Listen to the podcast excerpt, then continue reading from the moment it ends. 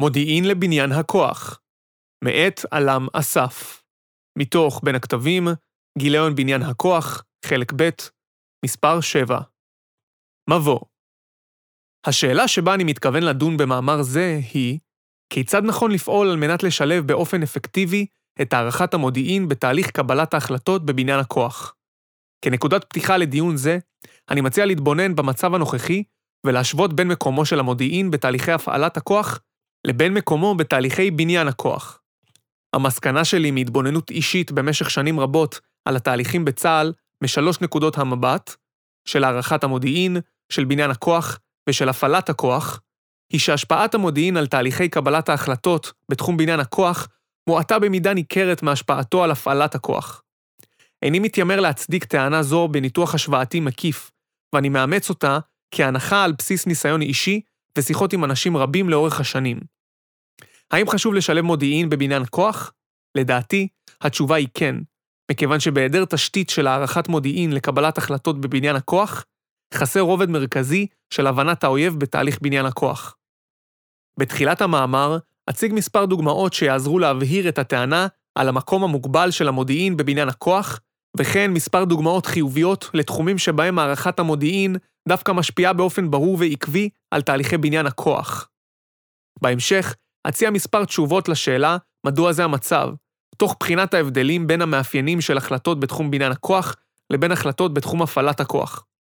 לאחר הדיון במודיעין, אציג דיסציפלינה מחקרית אחרת, חקר ביצועים, המניבה הערכות המשפיעות מאוד על תהליכי בניין הכוח, ואבקש לעמוד על ההבדלים בינה לבין הדיסציפלינה המודיעינית העשויים להסביר את התפקיד השונה בתהליכי קבלת ההחלטות. לבסוף, אדון בשאלות האם ואיך כדאי לשנות את האופן שבו מגובשות ומוטמעות הערכות מודיעין רלוונטיות לבניין הכוח. השפעת המודיעין על בניין הכוח ועל הפעלת הכוח. בתהליכי הפעלת הכוח בלחימה, הערכת מודיעין נחשבת חיונית, והיא חלק מרכזי בכל הערכת מצב. מדיוני המטכ"ל ועד צוותי התכנון במפקדות בשטח. קמ"נים נמצאים בצוותי התכנון המטכ"ליים והפיקודיים ובצוותים האסטרטגיים, ומשפיעים על החלטותיהם. הם מספקים תשתית קריטית להחלטות, ובכללה ניתוח איומים, מתן התראות, ייצור מטרות, הצגת הפעות אויב, והערכת אופני הפעולה והתגובה של גורמי הכוח השונים. בשנים האחרונות מעדכן צה"ל באופן תדיר את תוכניות הלחימה בזירות השונות, לאור השינויים המתחוללים בהן, והמודיעין מעורב בתהליך באופן הדוק. לקמ"נים יש תפקיד חשוב גם בתהליך העיצוב של התפיסות המתעדכנות ובגיבוש המושגים והעקרונות, וגם בתהליך התכנון הפרטני. המעורבות של המודיעין בהחלטות על גיבוש תפיסות ותוכניות מבצעיות ועל יישומן בולטת גם במקום שניתן למודיעין בתהליך, גם בקשר של מפקדים להערכת המודיעין וגם באופן שבו הקמ"נים מתייחסים לתפקידם זה. הדרג המודיעיני המעורב בתהליכים אלה הוא הדרג הבכיר בקרב גופי המודיעין. לדיוני קבלת ההחלטות על תוכניות מבצעיות אצל הרמטכ"ל, ראש אמ"ץ ומפקדי פיקודים וזרועות יגיעו ראש אמ"ן, רח"ט מחקר וראשי הזירות ומחלקות המודיעין. המעורבות של המודיעין ותפקידו בתהליכי בניין הכוח שונים לחלוטין. כך, בעיצוב ובתכנון התוכנית הרב-שנתית גדעון, למודיעין היה תפקיד מינורי בהרבה. כגורם שמספק הערכת מודיעין, לא כזרוע בונה כוח שיש לה תפקיד בניין כוח בתר"ש. הקמ"נים לא היו מעורבים בעיצוב התפיסה החדשה לבניין הכוח באגף התכנון, אג"ת, שניסחה את יכולות האב המעודכנות ואת יכולות המשנה שלהן, והם לא היו מעורבים בפריטת עקרונות התפיסה לתוכנית הצטיידות. כמובן שמעצבי התפיסה והמתכננים לא התעלמו מהידע על אודות האויב שמבוטא בהערכות המודיעין, אך כמעט שלא סופקו הערכות מודיעין ייעודיות, ולא הייתה מעורבות צמודה של קמ"נים בעיצוב ובתכנון. כל זאת בניגוד בולט להערכת מודיעין להפעלת הכוח המגובשת מחדש באופן תדיר ובהתאם לצורך המבצעי. לא רק בתחום קבלת ההחלטות בדרג הבכיר, יש הבדל במקומו של המודיעין בתהליכי הפעלת כוח ובניינו, אלא גם בדרגים זוטרים יותר. בתוכנית התקיפה מהאוויר של מבנה במטרה לסכל קבוצת טרור, יש למודיעין תפקיד מכריע. הערכה מראש של פעילות האויב קובעת את המרחב, במקום ובזמן שבו אפשר לתקוף. הערכת היכולת של האויב לזהות את ההיערכות לתקיפה ולאיים על המטוסים התוקפים או להעביר התראה מקדימה לקבוצת הטרור, חיונית כדי לתכנן את מתווה התקיפה ואת האמצעים המשמשים בה. והערכת התגובות הצפויות בעקבות התקיפה היא בסיס להחלטה האם לתקוף וכיצד להיערך לאחר התקיפה. מנגד, מעורבות המודיעין מועטה מאוד בהחלטות על פיתוח היכולות המאפשרות את התקיפה, רכש המטוסים, אפיון החימוש המשמש לתקיפה, או מתווה האימונים של צוותי האוויר. למעורבות המועטה של המודיעין בבניין הכוח, ומכאן להשפעה המוגבלת של הערכת המודיעין עליו יש מחיר. דוגמה בולטת היא ההיערכות של צה"ל לאיום הסאגר, לפני מלחמת יום הכיפורים. במקרה זה, הייתה הערכת מודיעין על האיום המתהווה, אולם היא לא הוטמעה בבניין הכוח לצורך פיתוח מענה באמל"ח, בתו"ל ובהכשרה. מקרה דומה שהתרחש בעשור הקודם, ושלמרבה המזל היה לו רק מחיר פוטנציאלי שלא התממש, הוא איחור בזיהוי ההשפעה של הצטיידות האויב במערכות הגנה אווירית מודרניות על העליונות האווירית, שגרם לעיכוב של מספר שנים בהתאמת בניין הכוח של המענה לאיום המתפתח. אלה הן רק דוגמאות קצה לתופעה הרחבה של היעדרות בולטת של המודיעין מרוב התהליכים שבהם מאופיינים פתרונות בבניין הכוח לבעיות מבצעיות. יש, כמובן, דוגמאות אחרות של מעורבות רבה, בעיקר בממשק שבין בניין הכוח למודיעין הטכנולוגי על אמל"ח האויב. בפיתוח מערכות לוחמה אלקטרונית, יש למודיעין הטכנולוגי, על המאפיינים הספציפיים של מקמי אויב, תפקיד מכריע, ויש קשר הדוק בין הקמ"נים הטכנולוגיים לבין בוני הכוח בתחום זה. גם בפיתוח מערכות הגנה מפני טילים, יש למודיעין הטכנולוגי תפקיד מכריע של הגדרת מאפייני הטילים שאיתם יהיה צורך להתמודד. הקשר בין המודיעין הטכנולוגי לבניין הכוח מלמד על האופן שבו נתפס המודיעין בתהליך בניין הכוח. כזה שמספק תשובות נקודתיות ומדויקות הנדרשות לאפיון של יכולות ספציפיות, אך לא כזה שראוי שישפיע על הבנה מערכתית ועל עיצוב תפיסת בניין הכוח, שהיכולות הספציפיות מהוות חלק ממנה. בניגוד לתהליכי הפעלת הכוח, שאליהם המודיעין קשור באופן הדוק, רוב תהליכי בניין הכוח, ובפרט הרובד העיצובי והתפיסתי שלהם, מתנהלים ללא תמיכה של הערכת מודיעין ייעודית וללא מעורבות משמעותית של קמ"נים. למה זה קורה? לדעתי, אין מדובר בתוצאה מקרית. היא נובעת מהצרכים והדרישות של בניין הכוח, מצד אחד, ומהמאפיינים של תהליכי הערכת המודיעין מהצד השני. אלו גורמים לכך שמראש קיימת אי-התאמה מסוימת בין הערכת המודיעין לבין הנדרש בבניין הכוח.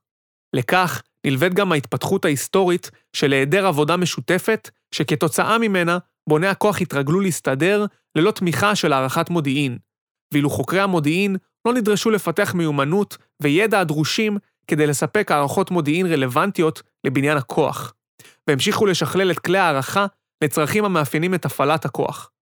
במה שונים צריכי בניין הכוח מהמודיעין מהצרכים של הפעלת הכוח?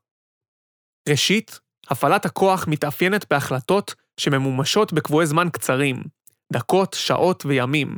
תוכניות אופרטיביות רלוונטיות לתקופות ארוכות יותר, עד שנים ספורות, במקרים חריגים בעת הזו לפחות, אך הן גם רק תוכניות שהפיכתן לפקודה תתרחש בקבוע זמן קצר לפני פעולה. לעומת זאת, תהליכי בניין הכוח הם ארוכי טווח. החלטות רבות תישאנה פרי רק תוך שנים ספורות, וחלק מן ההחלטות, כמו הקמת בסיסים ומפקדות, רכש פלטפורמות והצטיידות באמל"ח, תתממשנה ותשפענה על המציאות בטווח זמן של שנים רבות. הערכת מודיעין רלוונטית לבניין כוח צריכה לתאר באופן רלוונטי מציאות שצפויה בעוד שנים רבות, בשונה מהערכת מודיעין להפעלת הכוח. שנית, תוכניות מבצעיות והחלטות על הפעלת כוח נעשות בהקשר קונקרטי, מול אויב מסוים בזירה מסוימת. בניין הכוח צריך לאפשר את הפעלת הכוח במגוון גדול של הקשרים. פצצות מדויקות לא מפותחות ולא נרכשות בדרך כלל כדי להפעילן בזירה מסוימת, ומול מטרה מסוימת, אלא כדי שאפשר יהיה להפעילן מול מגוון גדול של מטרות וזירות במהלך 20 עד 30 השנים שהן תישארנה בסד"כ. ההצטיידות במרכבה סימן 4 לא נועדה לזירה קונקרטית, אלא כדי לאפשר הפעלתו בכל מתארי הלחימה.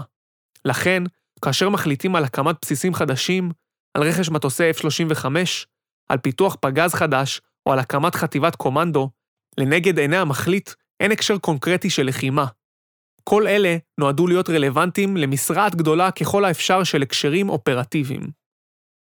על אחד הקמ"נים הבכירים מספרים, שכאשר התבקש לפני שנים רבות להציג הערכת מודיעין לשנת 2020, ענה, תשאלו אותי ב-2019.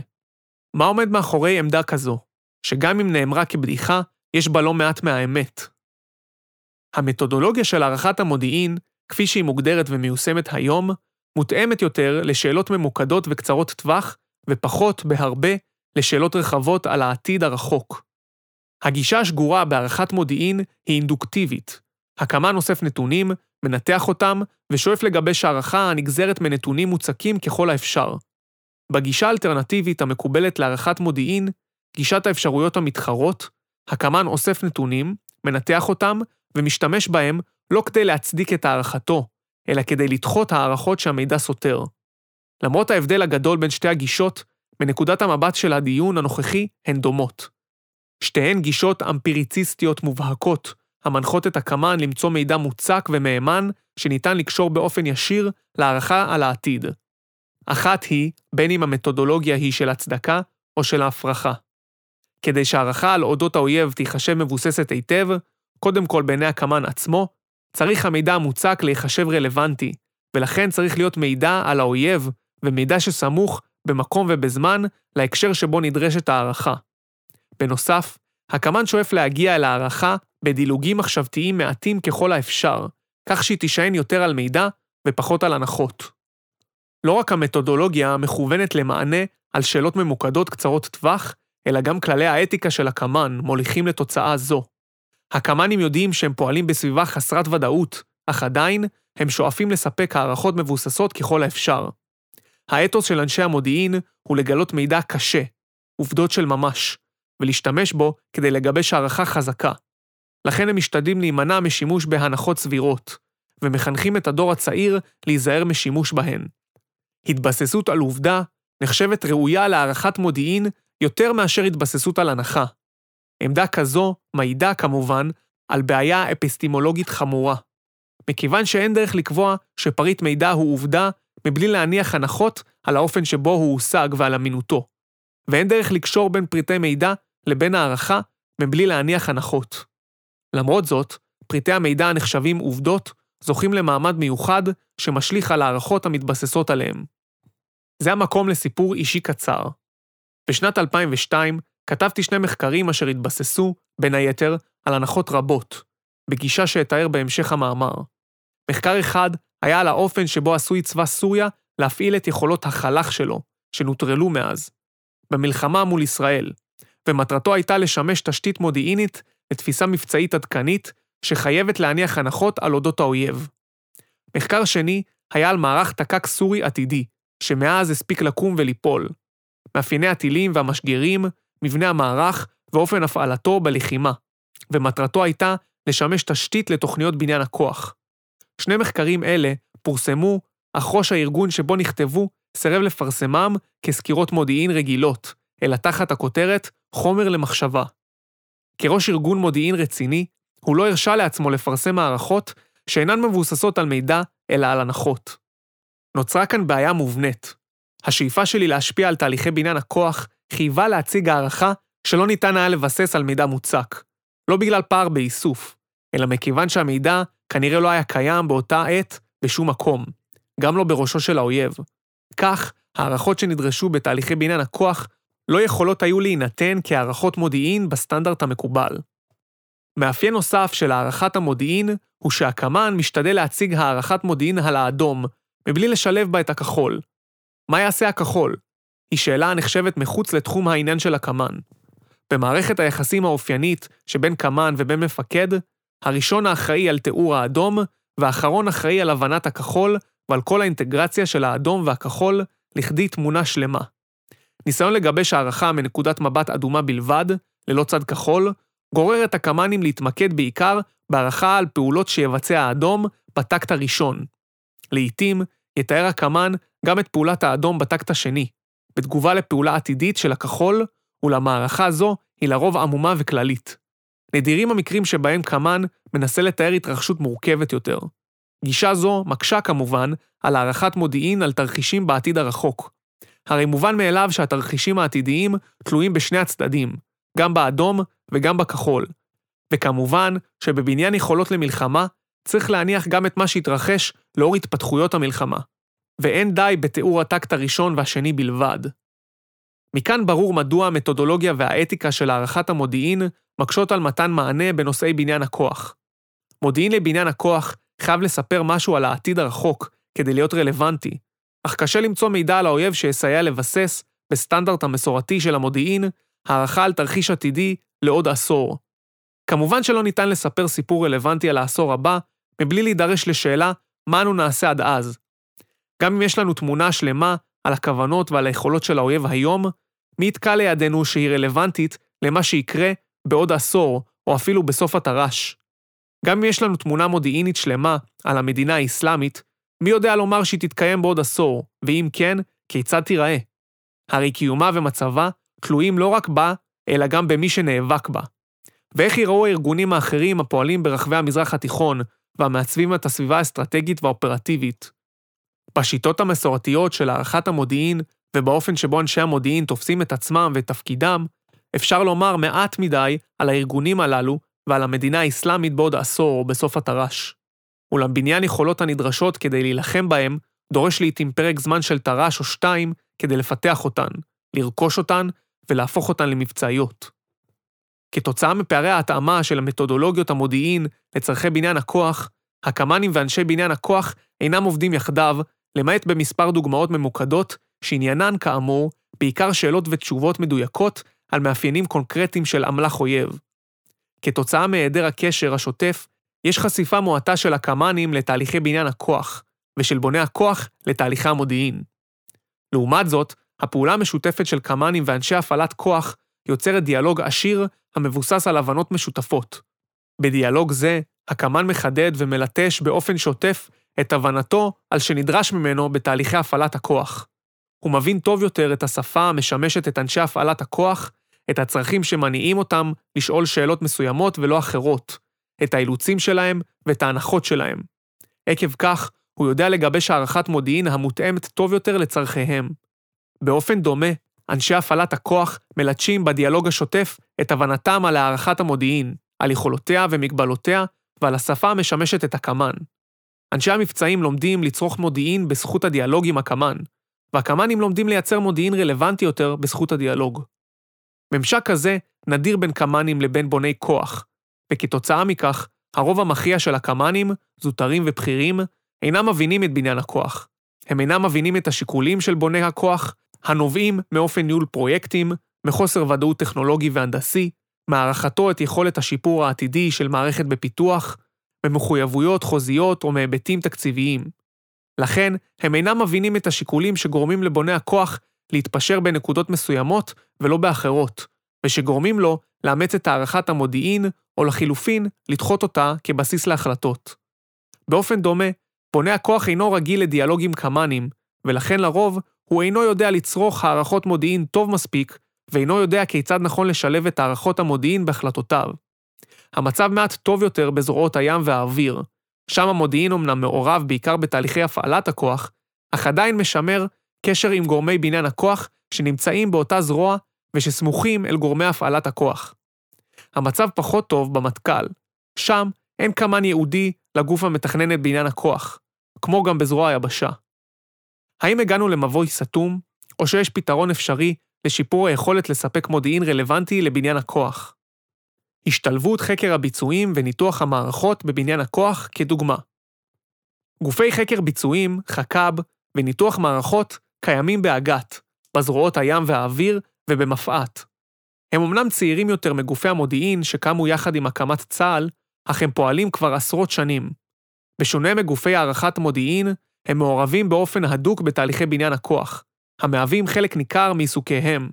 תמיכה בתכנון ההצטיידות בתר"ש, סיוע בתעדוף פרויקטים, סיוע בהגדרת דרישות מבצעיות מאמל"ח, ואף תמיכה בהחלטות על תעדוף והתפשרויות במהלך התקדמות פרויקטים.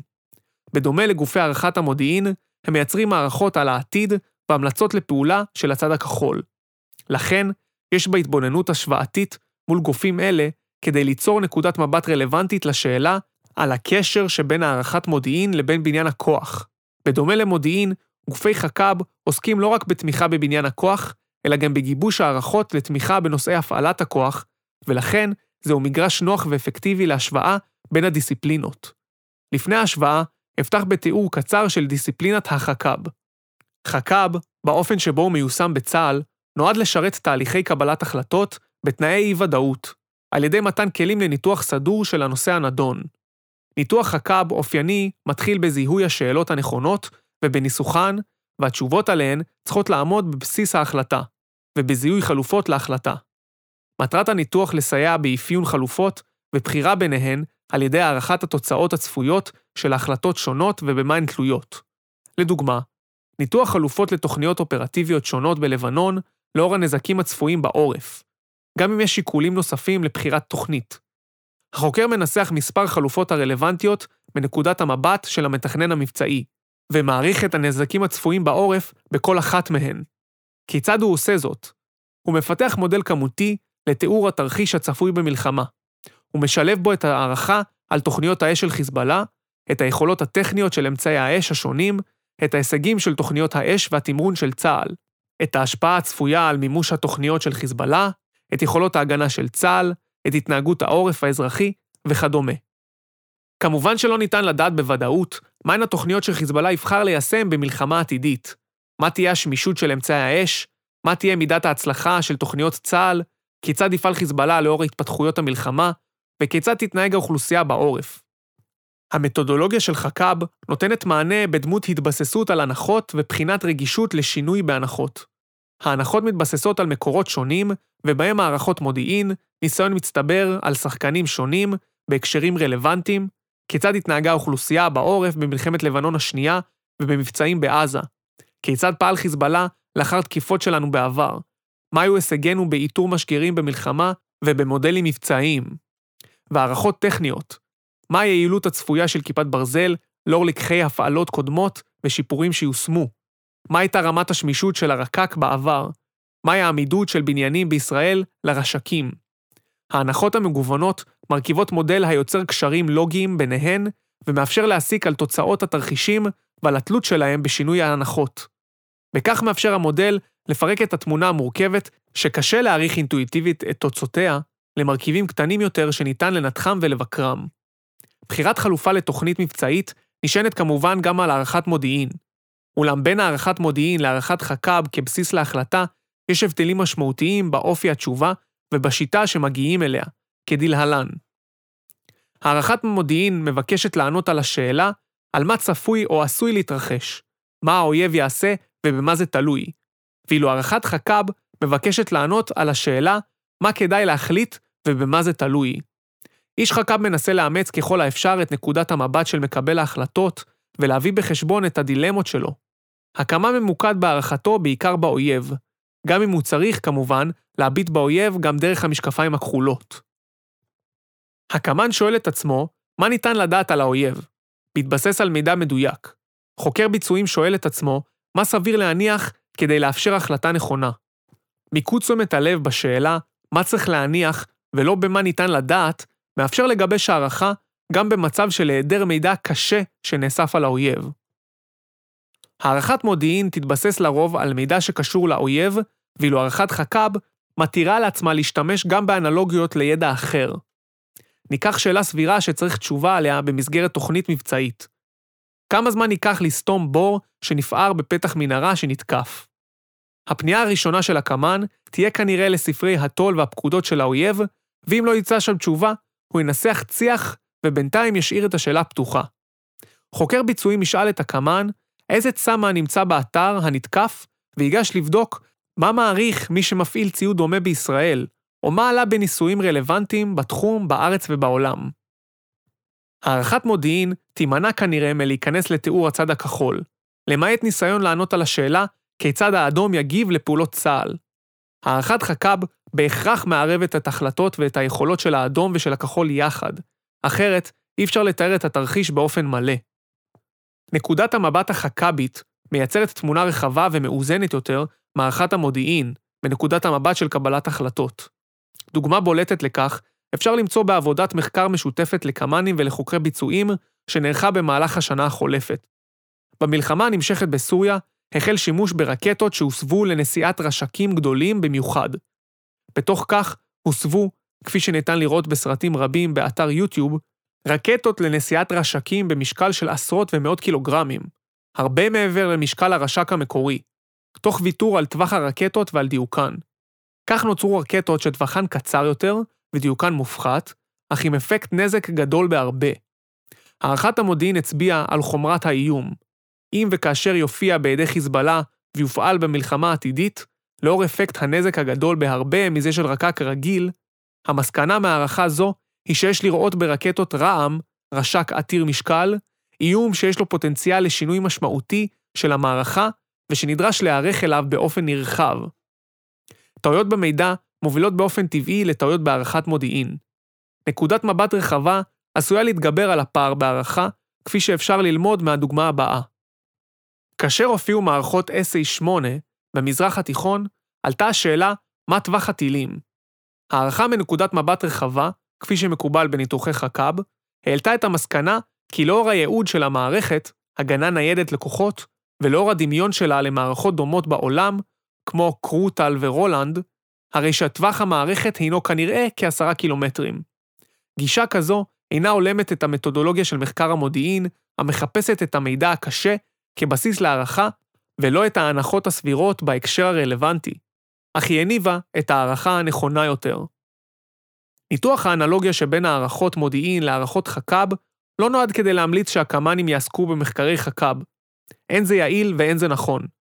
מטרת הניתוח הייתה לזהות מה הופך את הדיסציפלינה החכ"בית לרלוונטית עבור בוני הכוח, יותר מזו המודיעינית.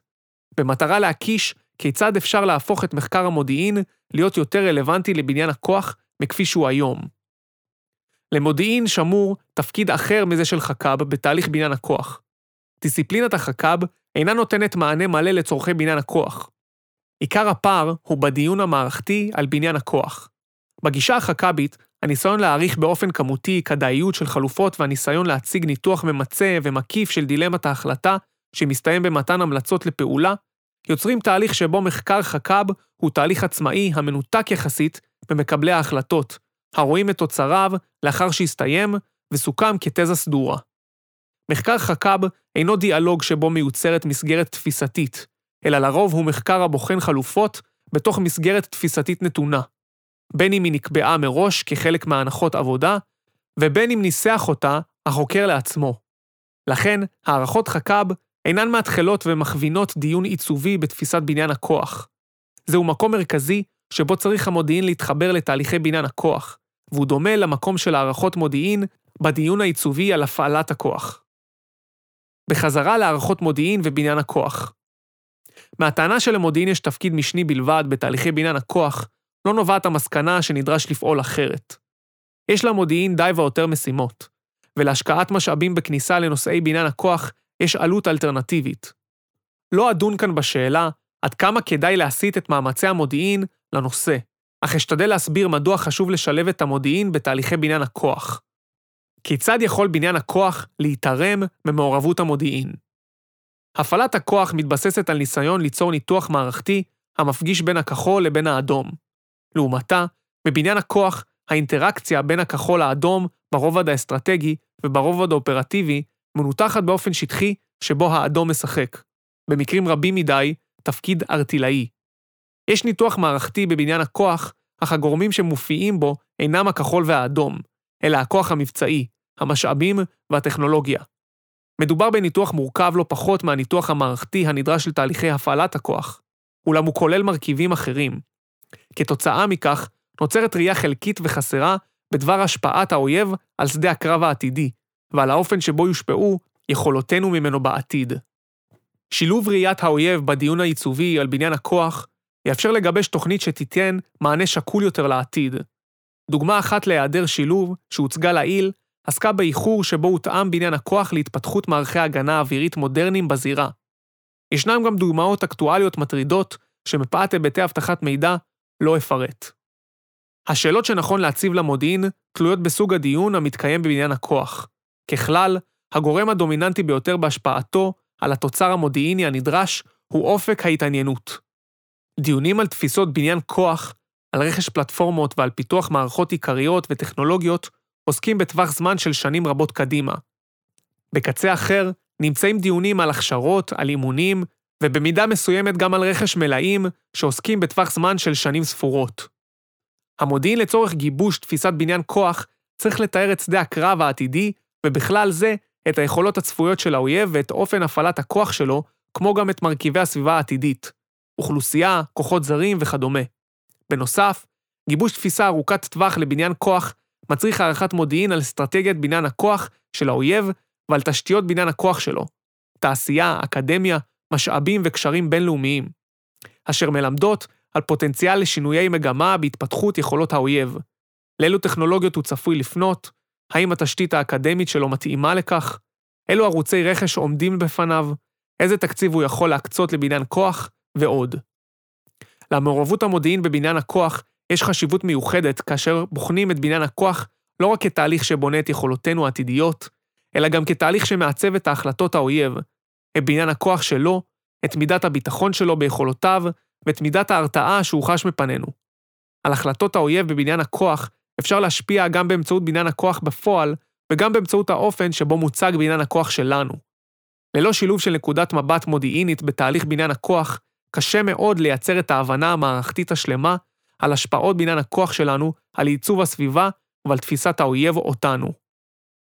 מודיעין לצורך סיוע בהחלטות על אפיון פרויקטים ועל הצטיידות צריך לכלול את תיאור שדה הקרב העתידי, תיאור פרטני של המאפיינים הטכניים של אמל"ח האויב ותיאור היקפי ההצטיידות של האויב בעתיד. נכון להיום, עיקר התרומה של המודיעין לבניין הכוח מתמקדת במענה על שאלות ממוקדות על אודות היקפי הצטיידות ומאפייני אמל"ח האויב. אך התשובות על שאלות אלה, חשובות ככל שתהיינה, מספקות רק חלק מהצורך הרחב במודיעין לבניין כוח. עיסוק מודיעיני ממוקד בבניין כוח יוביל לאיסוף מידע ולפיתוח ידע אשר ללא שאלות מכווינות לא יוכלו להתממש. כך למשל, הבנה מודיעינית על עקרונות בניין הכוח אצל האויב, על קצב פיתוח אמל"ח והטמעתו כמבצעי, על מידת הבשלות שבה האויב מכריז על אמל"ח כמבצעי ועל שמישות אמל"ח, צריכה להשפיע על אופן פיתוח המענה שלנו. באופן דומה, הבנת תפיסות המתפתחות בעולם והעשויות להגיע בהמשך לאזורנו, יכולה להשפיע על פיתוח תפיסות ויכולות כאן. איסוף מידע ולמידה על מלחמות בעולם, כמו המערכה האווירית בקוסובו, או המערכה הסורית-רוסית-איראנית מול המורדים בסוריה, צריכים לשמש בסיס להבנת הזדמנויות וסיכונים, ולסייע בבניין כוח שיאפשר התמודדות טובה יותר עם המציאות העתידית. בחלק מתחומים אלה מפותח ידע חשוב, ובתחומים אחרים הוא נעדר. בהיעדר שיח רצוף ועשיר עם גורמי בניין הכוח, המודיעין לא ידע מהן השאלות הרלוונטיות ומהן תשובות רלוונטיות התורמות לקבלת החלטות. כיצד יתרם המודיעין מהקשר עם תהליכי בניין הכוח? ראשית, הוא יזכה להשפיע על התהליכים המעצבים את היכולות העתידיות של צה"ל. כל עוד המודיעין אינו מעורב באופן משמעותי בתהליכים אלה ותורם להם, השפעתו על העתיד מוגבלת, ועיקר השפעתו היא לטווח הזמן הקרוב. מעבר לכך, עיסוק בהערכות מודיעין מהסוג הנדרש לבניין הכוח, יהפוך את גופי ההערכה למשוכללים יותר בכליהם לכל המשימות. פיתוח היכולות לגבש הערכה ארוכת טווח, להתבסס על הנחות ולא רק על מה שנחשב עובדות, לשלב מקורות מידע שאינם מודיעיניים ולשחק עם תרחישים מורכבים של פעולות כחול ואדום. כל אלה יאפשרו למודיעין יכולת משופרת לספק הערכות מודיעין גם להפעלת הכוח, ולא רק לבניין הכוח.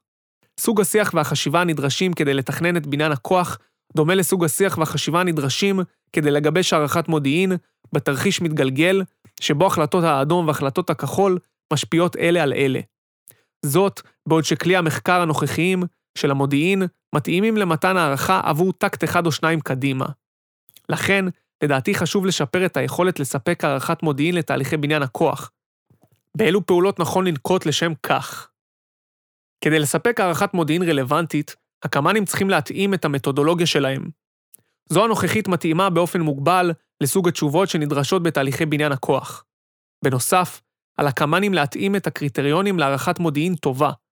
כל עוד הערכת מודיעין טובה תיחשב כזו המבוססת היטב על עובדות מוצקות בלבד, לא תיתכן תרומה ממשית לתהליכי בניין הכוח, שיימשכו תר"ש או שתיים. הערכה על העתיד מחייבת להפעיל מידה רבה של דמיון ושל אקסטרפולציה, ומחייבת לדעת לנסח הנחות ולבקר אותן באופן שיטתי כתחליף לביסוס הערכה על עובדות. לשם כך, דרושה מתודולוגיה מסוג חדש. בדומה לממשק של המודיעין עם הפעלת הכוח, נדרש למסד קשר בין המודיעין לבוני הכוח. מכיוון שהיכולת לספק מודיעין רלוונטי מבוססת על הבנה הדדית. שילוב קמ"נים בתהליכי בניין כוח משמעותיים, דוגמת גיבוש תפיסה או הכנת תוכנית אב, תאפשר לנצל את התובנות המודיעיניות בתהליך העיצובי בבניין הכוח. חשוב לשמר את היכולת של הקמ"נים לספק את המודיעין הטכני המבוסס על מידע מוצק יחסית. אך חשוב שהדיאלוג עם הקמ"נים בתחום בניין הכוח לא יהיה שיח של שאלות ותשובות טכניות, שבו הקמ"ן משלים את הלבנים החסרות בתוך תפיסה סגורה וחתומה, כגון מה טווח הטיל, או כמה רקטות יש בסד"כ האויב. השיח עם הקמ"נים צריך להתקיים כבר בשלב מוקדם בתהליך שבו הקמ"ן צריך להיות חלק מהקבוצה שמעצבת את התפיסה והתוכנית. שאלה חשובה החוזרת ועולה מעת לעת, היא האם צריך להקים פונקציות מודיעיניות ייעודיות לבוני הכוח. כלומר, האם להצמיד קמ"ן למחלקות העוסקות בבניין כוח? ברור שיש בכך מענה לצורך בפיתוח שיח רצוף בין קמ"ן לבין בוני הכוח. עם זאת, מבנה כזה לא מבטיח מענה לצורך, והניסיון של גוף מודיעין ייעודי בזרוע היבשה הוא דוגמה לכך. לכן, זה אינו הפתרון הרצוי בעיניי, ולבטח הוא אינו הפתרון שבו כדאי להתחיל את השינוי. לפחות בהתחלה, ולהערכתי גם בהמשך, נכון לבסס את הקשר בין המודיעין לבוני הכוח על קמ"נים המשרתים באופן שגרתי בתוך גופי הערכה, ושמשתתפים מעת לעת בתהליכים מוגדרים בגופי בניין הכוח. לא רק בזרועות הפתרון ניתן ליישום, אלא גם בקשר שבין חטיבת המחקר לבין חטיבת התכנון באג"ת, ובין חטיבת המחקר לבין מפא"ת. נכון לצאת לתקופת התנסות, שבה ימוסד קשר כזה באופן שיטתי, ולאחריה ניתן יהיה להפיק לקחים לשיפור. לכניסת המודיעין לתחום בניין הכוח ייתכנו מחירים. מעבר לתשומות שיבואו על חשבון משימות אחרות, ולשינוי המתודולוגיה ולשינוי האתיקה, תיתכן השפעה גם על הנעשה בתחומים אחרים. לשיטתי, יש בכך פוטנציאל לתרומה חיובית, ובלבד שנדע לשמר אצל הקמ"נים את הייחודיות של נקודת המבט האדומה, שאין לה תחליף. בעלי חשיבה כחולה יש רבים, והקמ"ן צריך להיות זה שמסוגל לראות את העולם גם דרך משקפיו של האויב. לכן נדרשים ניסיון, בגרות וחניכה למתן מודיעין לבניין הכוח.